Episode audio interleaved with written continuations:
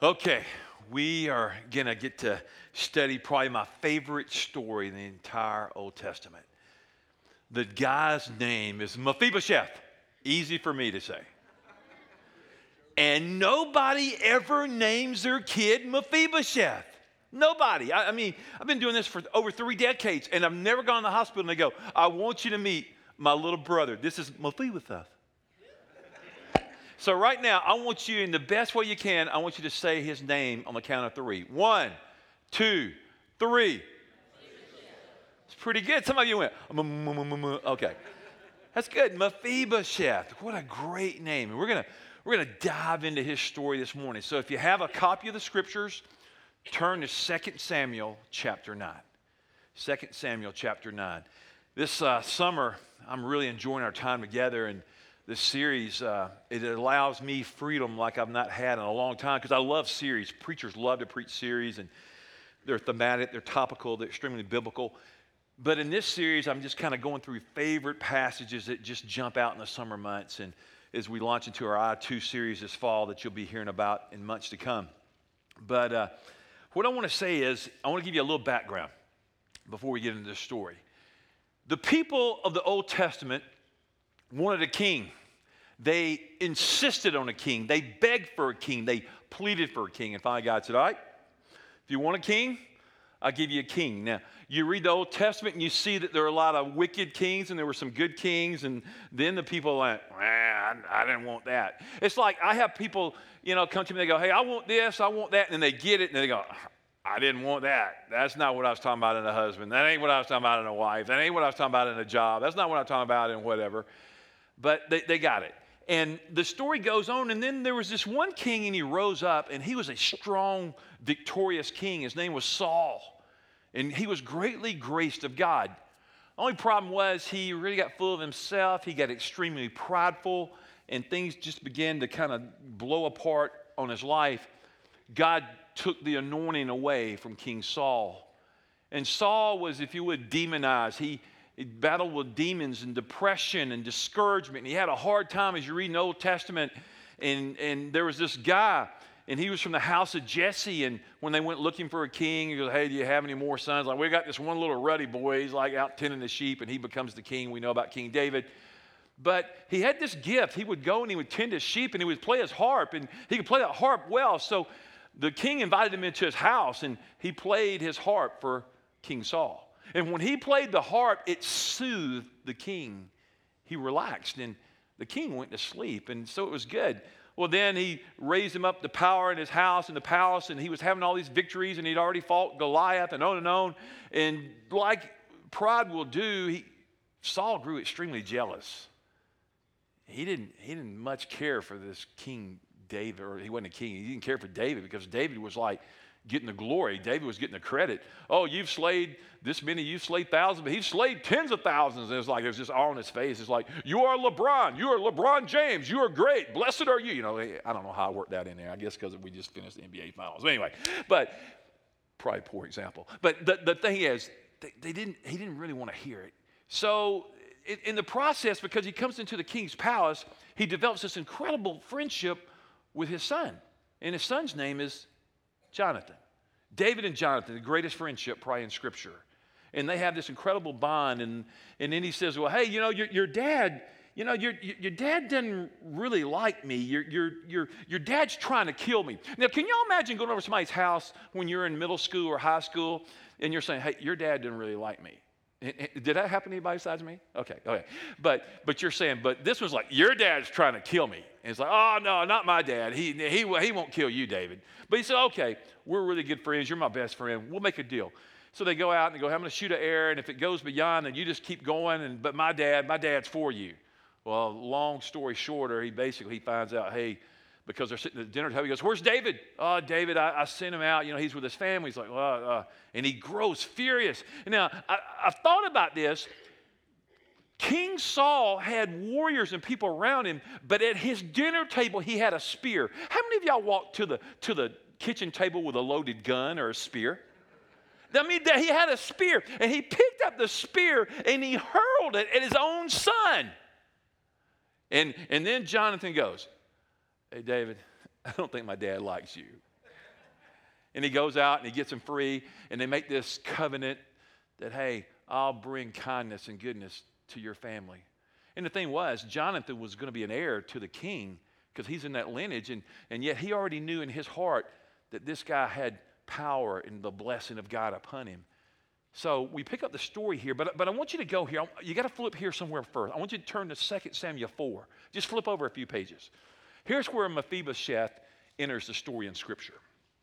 In 2 Samuel 4, verse 4, Saul's son Jonathan had a son named Mephibosheth who was crippled as a child. He was five years old when the report came from Jezreel that Saul and Jonathan had been killed in battle. When the child's nurse heard the news, she picked him up and fled. But as she hurried away, she dropped him and he became crippled. Now, it's very important that you see this because here, here's this little boy, and you know, uh, he's basically, let me tell you why he's fleeing. He's fleeing because in that day, when a king came into rule, into authority, he was he, he had the right, nobody would challenge the king. He could dispose and kill of all others that might be a possible heir to the throne. And so many were threatened, they were so insecure, they would kill off others. So that's why the, the, nurse is taking it's like the only one that really loves this little crippled boy she's taking care of him she drops him but they're but they're trying to flee because they're worried about his life being taken now, just hold on to that thought because we'll come back to it. But it, it's an amazing story here as you look at what's going to happen to him because he would be an heir to the throne. And yet, it's this real story of redemption and grace. So, I, I want to do something a little different. There, there's four characters here, and you in 2 Samuel 9, you might see them in your Bible, and I won't tell you the exact verse. You could just run through there. The four characters are Mephibosheth. You could circle the word Mephibosheth in your Bible. That'd be a good thing, okay? You could circle the word Ziba. That's a character. You could circle the word Jonathan. He's a character. And you could circle the word David. Those are the four main characters of the Mephibosheth story, if you will. Now, I found this thing as I've been studying. I've read this passage over and over through the years. I just love this story. But I found this thing, and it's a little long, but it's it just kind of, instead of me just reading 2 Samuel 9 and the story three to you, I want to read this thing. It was by Bill Versteeg, this pastor, and he, he just kind of describes this in the life to a child. And I don't know about you, but sometimes I get it when I read it from a childlike perspective. How about you? Do I have any takers in the house? And all you that are so educated and full of yourself, you just bear with us, okay? Here it is. There was a knock on the front door. Machir went to answer the door, and there stood Ziba, Ziba with an authoritative look on his face and his gardening cloths. He told Machir the news bluntly David wants to see Mephibosheth now. And middle aged Mephibosheth trembled, sitting on his mat in the corner of the room. Remember, he got dropped. He's a little crippled boy by the cool breeze of a window. Even in the heat of the day, he felt a cold chill run through his arms and back. Now, finally, after all these years, he's been in hiding. He's a fugitive, folks. King David had gotten to him, found him. Now his life was going to end too. His fear was mixed with an overwhelming emotion. It's not fair. It's not fair. And he is deeply concerned for Micah, his own son, for whom all this was definitely not fair. Mephibosheth was right. His life had not been fair. He had started out great. His father was Prince Jonathan, his grandfather was King Saul, the first great king of Israel and Judah. He was royalty, and royalty had many privileges when he was young. Everything seemed to come his way the gifts, the friends, the fun, all because he was royalty. But back then, he even had a royal name, Mirabel, meaning opponent of Baal. Baal was a false god, and we know from the Old Testament and Kings. But now his name was different. Mephibosheth meant son of shame, all because that one day when everything changed, when he was a little boy, just five years old, as we read, a man, bloodied and exhausted man, ran to the palace gates and yelled out, King Saul, and his sons are dead. King Saul and his sons are dead. What are we going to do? And the same cold chill ran through his body that day many years before. Back then he didn't understand, but suddenly the palace became a place of panic. Wives wept, servants were white with fear. Mephibosheth remembered how his nurse came running up to him with a few things in her hand and she yelled, Run, Mirabel, run for your life, run. And he didn't understand. He ran with her as, as he could, but his five year old legs could only go so far. He had to stop. Let me just stop right there. Just the other day, I'm, I'm at Walmart or somewhere, and I'm watching this little boy with his mama, and he was taking 72 steps every two steps of the dad. You, you know what I'm saying? You, you know how kids can frustrate you because they, and then finally, what do parents do? Full of frustration and exhausted, they bend over and what? Pick him up. We got, we got to go, son. We got to go, daughter. In desperation, his nurse picked him up with Mirabelle in her arms. She ran and ran, but she didn't notice the chariot rut just in front of her, and his ankle buckled. She fell, and he flew out of her hands, and he landed with a hard smack on his back. And Mirabelle didn't feel the pain in his back right away, and his nurse, weeping, seeing that he looked okay, picked him up, kept on hobbling on her sore ankle. She had to get young Prince Mirabelle into hiding. It was a short while later that she discovered that he was hurt bad. In exhaustion, she put him to the ground, hoping that he would walk or even run for a way, but all he did was fall to the ground. She begged him to stand up, but he couldn't. His back was broken. His feet, his feet, his, his feet, his legs, they were absolutely useless. On that day, his prince, his dad, Prince Jonathan, died, and his grandpa, King Saul, died in battle on that day. I want you to stop and think about that for a minute. The scripture talks about this. He got the news that his pa his papa and his grandfather had just died. That, that's pretty tough for a five year old, for anybody. And Mirabelle's life went terribly wrong. His nurse took him to Lo-debar, a city far away from the palace. His name changed from Mirabelle to Mephibosheth. After all, who could be interested in a person with a name like that? Because you know what the word Mephibosheth means? Son of shame. And he had to learn how to live without his legs. Okay, there, but he had nothing.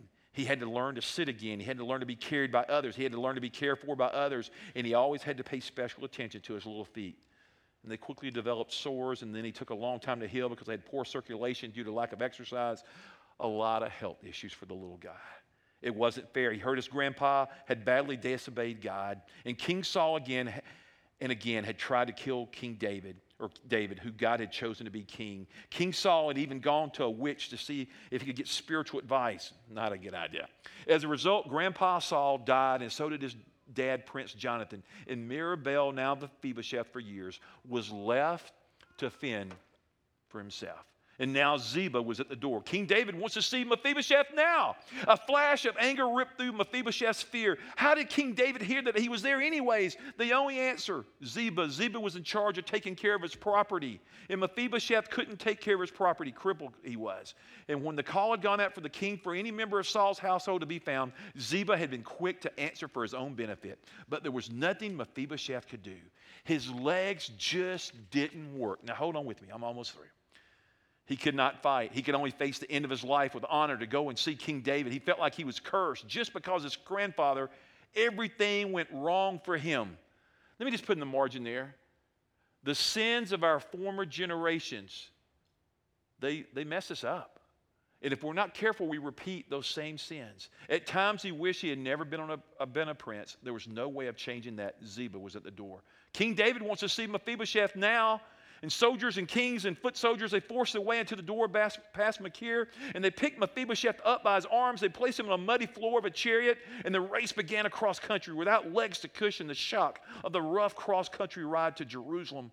Mephibosheth's entire body ached, but again, with no words of explanation, no sensitivity to his pain.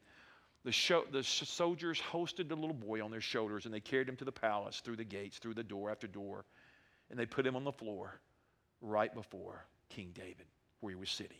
And Mephibosheth stretched out his hands and he put his face to the ground, not daring even to look at the king, hoping that the sword would fall quickly to end his life. See, in that day, he thought he would be disposed because now King David had found him. Mephibosheth, Mephibosheth, Mephibosheth, without even daring to look out, Mephibosheth couldn't raise his head. He said, Your servant. Don't be afraid, King David said, for I will surely show you kindness for the sake of your father, Jonathan. I will restore to you all the land that belonged to your grandfather Saul, and you will always eat at my table. Mephibosheth couldn't believe what he was hearing. He glanced up to see if, in fact, that it was King David speaking. He quickly put his face to the ground. Who am I that I should notice that you should notice a dead dog like me? Dead dog, that was a fitting name. It seemed anyone who opposed King David, the king chosen by God, was a dead dog. Mephibosheth could not expect anything different. But as Mephibosheth waited face down, waited for the sword to cut through his little body, he waited for the curse to do its worst. Nothing happened. He heard King David making Ziba Mephibosheth's servant. And not only Ziba, but Ziba's family and, household. And all that belonged to his grandfather Saul now belonged to him. Mephibosheth was given a position of honor with King David at the dinner table. He didn't understand why. he found out that King David and Jonathan, Mephibosheth's father, had been very good friends before Jonathan was killed. And he discovered something very special about David. David had God's love in his heart. And he wanted to show God's love and kindness to others, even to Mephibosheth. Why don't I read that to you like that? Because it's a little, I like the way it was written. And it's a story of grace. The Old Testament foreshadows that which is yet to come. This story is my favorite story in the Old Testament, probably because it foreshadows the grace of the Lord Jesus Christ. And the church said, Mephibosheth was born royalty. He was born with great purposes. He was, you know, the grandchild of the great king. Life just doesn't work out and it goes extremely south. And then the little boy, as we read earlier, to flee, he gets dropped. There's no urgent care to take Mephibosheth to to be treated or x ray or see if there's any kind of surgery they can do. Mephibosheth is just crippled all his life. And yet today, it's one of the greatest stories in my life that I read about as a little crippled boy that God shows his unbelievable grace to a little boy. God tells the story. God did not forget Mephibosheth. Let me just go ahead and tell you right now. I could preach this about 42 different ways. God has not forgotten you. Let me say that again. God has not forgotten you. There are people in this room right now, you think God has given up. You think God doesn't hear you. You think God's forgotten you. I want you to go back and read this story throughout your life because you just see that God just doesn't give up. God doesn't forget that which He creates. So the story's about grace, God's favor, undeserved, unrepayable, unmerited, divine love extended to sinners. I stand on this stage because of grace and grace alone. I'm a Christian because of grace. You're a follower of Jesus because of the grace of God that you tasted and you've seen, and the Holy Spirit has become real in your life because of grace. I want you to fill in the first blank. Everything changes when the King comes calling. When King Jesus comes calling, everything has to change.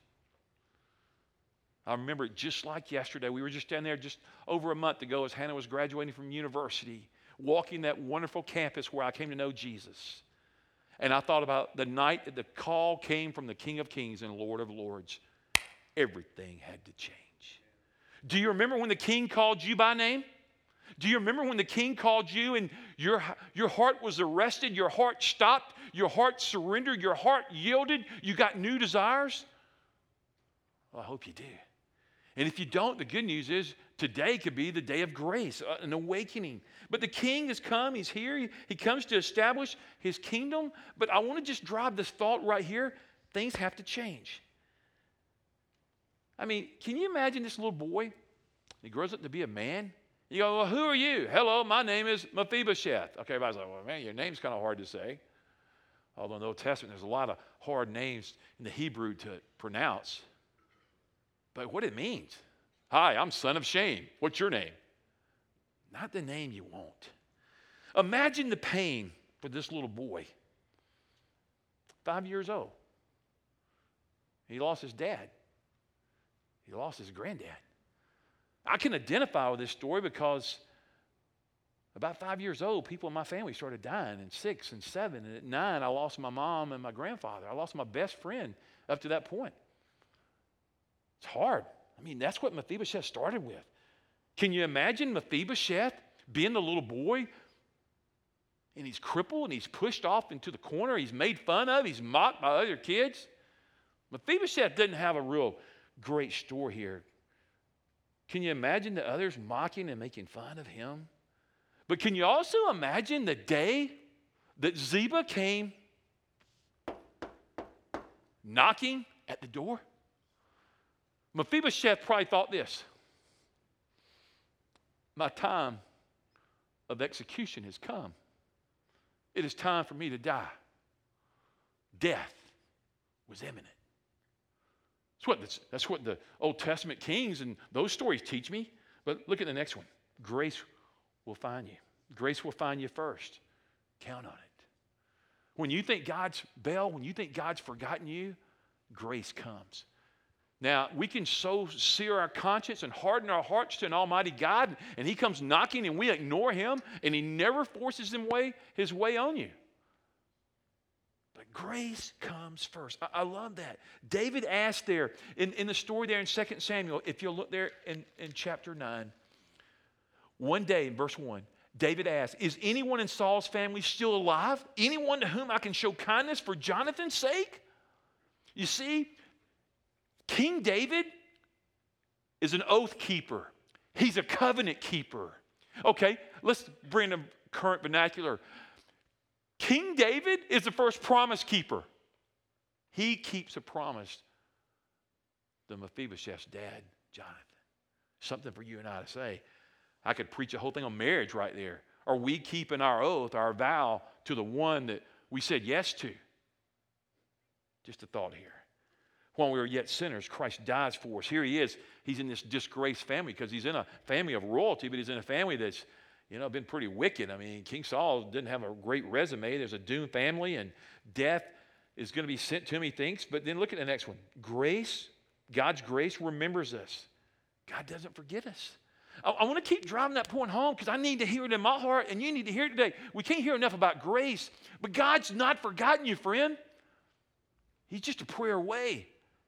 He's just a confession away of your sin and repentance and turning and trusting. He, he's there. But Mephibosheth is really forgotten by his nation. He's forgotten by his family. He's abandoned. He's crippled. So, what can Mephibosheth possibly do for King David? What does he have to offer David? You know what? Think about grace. Honestly, what do you have to offer God? What do you and I have to offer God? It's not rhetorical. Go ahead. What do we have to offer God? Nothing. You're going, hey, my looks, my muscles, my intellect. Don't look at me and laugh. Uh, or, or, or, whatever, you know, we all go, ah, God, I, got, I can offer this to you. That's nothing. We really have nothing. But you know what? God's grace motivates him to love us when we were yet sinners. Christ dies for us. Romans 5 8. It's the whole story of Romans, man. Grace, amazing grace. Then I want you to look on down there at verse 4. Look, look what it picks up. It says, Ziba go, eh, about the little cripple boy, it says, Where is he? The king asked, In Lo-debar. Now let me tell you about Lo-debar. Lo-debar means no pasture, it means wilderness. Lo-debar means slums. So he moves out of the palace. He's a fugitive, a fugitive of the law. He's on the run. And he finds himself over here with, no, with a wilderness with no future. Not a very good place for the, the grandson of the king. I mean, wow, man. Yeah, you're thinking, man, I'm, I'm really forgotten. But what does David do? He says, I'm going to extend kindness to Jonathan's family. Is there anyone? He goes, Yeah, there's one. There, there is one. His name is Mephibosheth, and he's a little cripple boy. But he, there is one. So David reaches out. Look at the next thing God's grace carries us. See, Mephibosheth couldn't help himself. They didn't have wheelchairs, wheelchairs weren't invented yet. Mephibosheth had to be carried on some stretcher or mat, or they had to pick him up everywhere he went. And you know what? That's a beautiful picture for you and I this morning that I need. God carries us. In our weakness, He is strong. And can I hear a big amen? amen? God carries you this morning if you submit yourself to Him. Some of you are like, man, I need to be carried. Mephibosheth, man, I, I love it, man. You think, man, with a, you know, man, I'm a grand, you know, my, my dad was a prince, my grandfather was the king, and I'm living in the slum. And God's grace just shows up and He carries him and, and God's grace is dependent upon His ability, not mine and yours. It's all about what He's doing. So He expects here in, in verse 7, look what it says here. Don't be afraid, David said. I intend to show kindness to you because of my promise to your father Jonathan. I love that word. Circle in your Bible. Don't be afraid, Mephibosheth. And somebody today came just to hear that sentence. Don't be afraid. There are people in here today, you're afraid of something. You're afraid of the future. You're afraid of disease. You're afraid of a relationship. You're afraid of the economy. You're just afraid. And, and God, once again, it's not the gospel story, but it's the story of old, the Old Testament. He says, Don't be afraid. Let me carry you.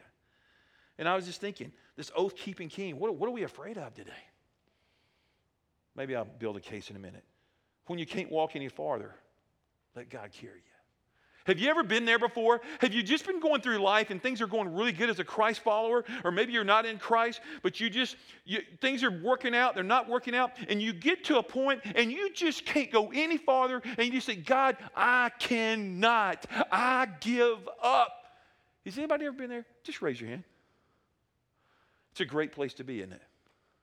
You're saying, well, wait a minute, great. No, it is a great place to be in the kingdom. Because when you and I cease our striving, we begin to depend on our Heavenly Father. And Mephibosheth, see, he didn't really have a chance anyway. I mean, he, it's not, not like he can physically get up and go anywhere anyway. But God's trying to teach us that we're crippled. And we're trying to hide it and everything else. And God's saying, give up, submit, yield, I'll carry you. I'm, I'm telling you, there, there is an anointing on this word this morning. Amen? And we need this. And you're saying, oh, I don't need that. I wish my friend was here today. I always like everybody's, I wish my wife was here. I wish my husband was here. I, I wish my boss was here, man. Here, can we get the CD? No, you're here. Then go on the web and listen to it. I'm hoping you're hearing it. Look, let me give you a verse here, a New Testament passage. Right down 2 Corinthians chapter 12, verse 9. My grace is sufficient for thee, for my strength is made perfect in weakness. His strength, not my strength, God's strength is made perfect in my weakness because I decrease, I die, He lives. So, what does this story demonstrate? The power of grace. The power of redemptive grace is all through the life of Mephibosheth. And I don't know about you, I can't read enough stories about grace. I can't hear about grace enough. I just need some grace. How many of you just want to get beat up with the law every weekend till Jesus comes? And just beat you with a pa, pa. I don't. I need the law. It shows me my need for grace, it shows me my need for a Savior. But I need some grace messages sometimes. How about you? Now, here's where I get irritated as those preachers that come on TV and all they preach is grace, grace, grace. It's called abusive grace. There's grace, there is law, and there's a wonderful Redeemer, and his name is Jesus. And guys, you never appreciate the New Testament without the Old Testament. You never appreciate heaven unless you know there's a hell. So we got to get it in balance here. Oh man, that's a whole message series. I feel one brew. But anyway, I'm not going to preach it today. Don't worry. Okay, here we go. Fill in the next one. Grace is where you abandon your crippled past and you turn to Him. You just choose by an act of your will, Father, I choose to abandon those things that have held me captive long enough, and I want to follow Christ afresh. You sit down, and maybe you're staying in your brokenness. You've just chosen to camp out, you've chosen to live there. The, king, the book of Kings would say the brook is dried up and it's time to move. And this morning, you could choose that, hey, I just want to stay in this kind of broken place. Or you could choose to rise up in the power of the risen Christ this morning and be redeemed and walk in redemptive nature in the power of Christ and trade your past for the presence of Christ. Jeff didn't know exactly what I was preaching, he just knew it was grace. But one of those songs today, the one that we kept singing over and over, and it talked about his presence, that's what we need. Oh, we need the presence of Jesus. I need it, you need it, the world needs it. But you could choose to stay in your paralyzed state and be frozen and never push through that and not know the joy of the Lord and what Christ has for you. Or you can let fear overwhelm you. It be fear of the future, fear of death, fear of suffering, fear of something, fear of dogs. I don't know what you got to fear of. Just a fear of something. I mean, there are people in this room, you're probably scared to death of dogs. It's kind of funny to me. I mean, I, I don't want to go get some pit bull that's like on rabies or something, you know, but I mean, but most, you know, I remember one time my brother had this St. Bernard, man, things like a small Shetland pony. And, uh, and, and, AUM had not been there that many years, and I remember taking him out, and I got him out of the back seat, and it was the funniest thing. I ran into these three big bodybuilders, and I was lifting weights, but I was never, I never looked like you, Mike Crouch. I was just, you know, I was lean though, and these guys come walking up, and uh, and, and they were coming, and, and I, I had this big choker chain, and I pulled, and his name was Shug. You know, we were an Auburn fan, Shug Jordan. Anyway, so I so I pulled Shug out of the back seat, and Shug looks just like a Shetland pony. Now, Shug, the only fear that we had in Shug, he would slobber you to death. that was about the grossest dog. Just they just and it was in the summer. I was feeling kind of sorry for the dog. You know, dog sitting over the air conditioner. Anyway, I pull him out, and you ought to seen those big bodybuilders. As soon as I got out of the car, they were, they were, uh, man, where'd they go? And they were sitting in the car with the windows rolled up. I'm like, dude, the dog's probably gonna slobber on you, okay? And it was so they had a fear dogs. And I don't why I told you that. Probably changed somebody's life in here. I don't know. Okay, so hey, it's a great story. I've been kind of deep here and got you. We just need to kind of loosen up. You know, communicators learn that. Sometimes you got to cut it a little bit. Is that okay, church? All right. Now, please don't leave here going, oh, he told the best story about a St. Bernard today. I hate that when they talk about preachers. Oh, man, preacher tells a great story. I want to tell you the gospel. I want to tell you about God. I want, I want to preach God's word. I mean, it's been full of it. So let's get back to it. Grace restores, grace causes us to repent, grace causes us to begin again. I want you to write down a verse, Jeremiah 3:22. And in Jeremiah 3:22, there's four simple words. And here's what I think God wants me to say today. Come back to me. That's my heart today.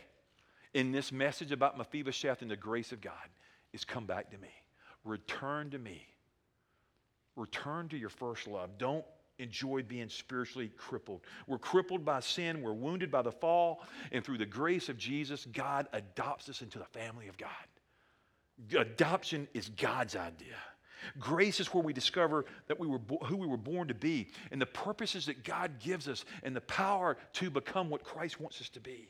So David looks down on Mephibosheth and he restores his place. He puts him in the palace, he puts him at the table, and he gives him this position of royalty there, if you would. He gives him a position of fellowship because he gets to sit at the king of the table, the table of the king. And this morning, you probably have already seen there are tables. We're going to go in a few minutes and we're going to sit at the table of the King of Kings and Lord of Lords. We're going to sit. You're not going to walk. You're not going to stand on your head. You're not going to kneel. You're going to go and you're going to be invited and you will sit at the table because in this story, the Holy Spirit just let me know I want people to come and sit at the table. So today you're going to come. Now, it won't be a long experience because there will be others waiting, but you will sit.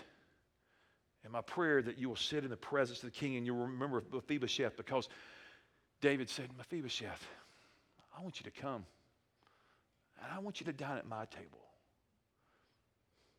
Let me tell you something I never really thought about. Mephibosheth would sit at the table. And I don't know what the table looked like in those days, but let's just suppose that there were beautiful tablecloths because he is the king. And those tablecloths went running down and when Mephibosheth sat at the table, those little deformed, broken, crippled legs that probably went opposite ways, they were covered. You see where I'm going, don't you? I'm praying this morning you let the blood of Jesus, the righteousness of Christ, cover you. And when you sit at that table, you don't sit as one worthy. Worthy is the one who was slain. And you sit and you're covered afresh in the goodness of Christ, the righteousness of the Savior.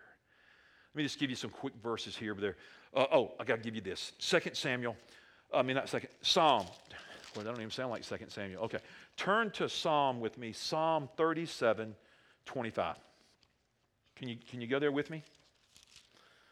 It's a great verse. I just want to give it today. 37, 25. Once I was young, and now I am old. Mephibosheth's getting older. And yet I have never seen the godly abandoned or the children begging for bread. Here's the promise of God you seek God, you pursue Him, He will provide. Not every want, He will provide your needs. The, these verses, Kent, if you can make sure they come up on the screen, I, I, I think, uh, is Romans 3.10 going to come up there, buddy? There it is. As it is written, there's no one righteous, not even one that's nobody in this room. Romans 3.23. For all have sinned and they fall what?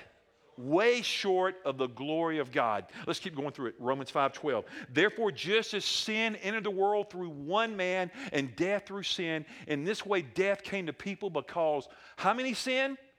All sinned. Keep going here. Romans 6:23. For the wages of sin is death, but the gift of God is eternal life in Christ Jesus our Lord.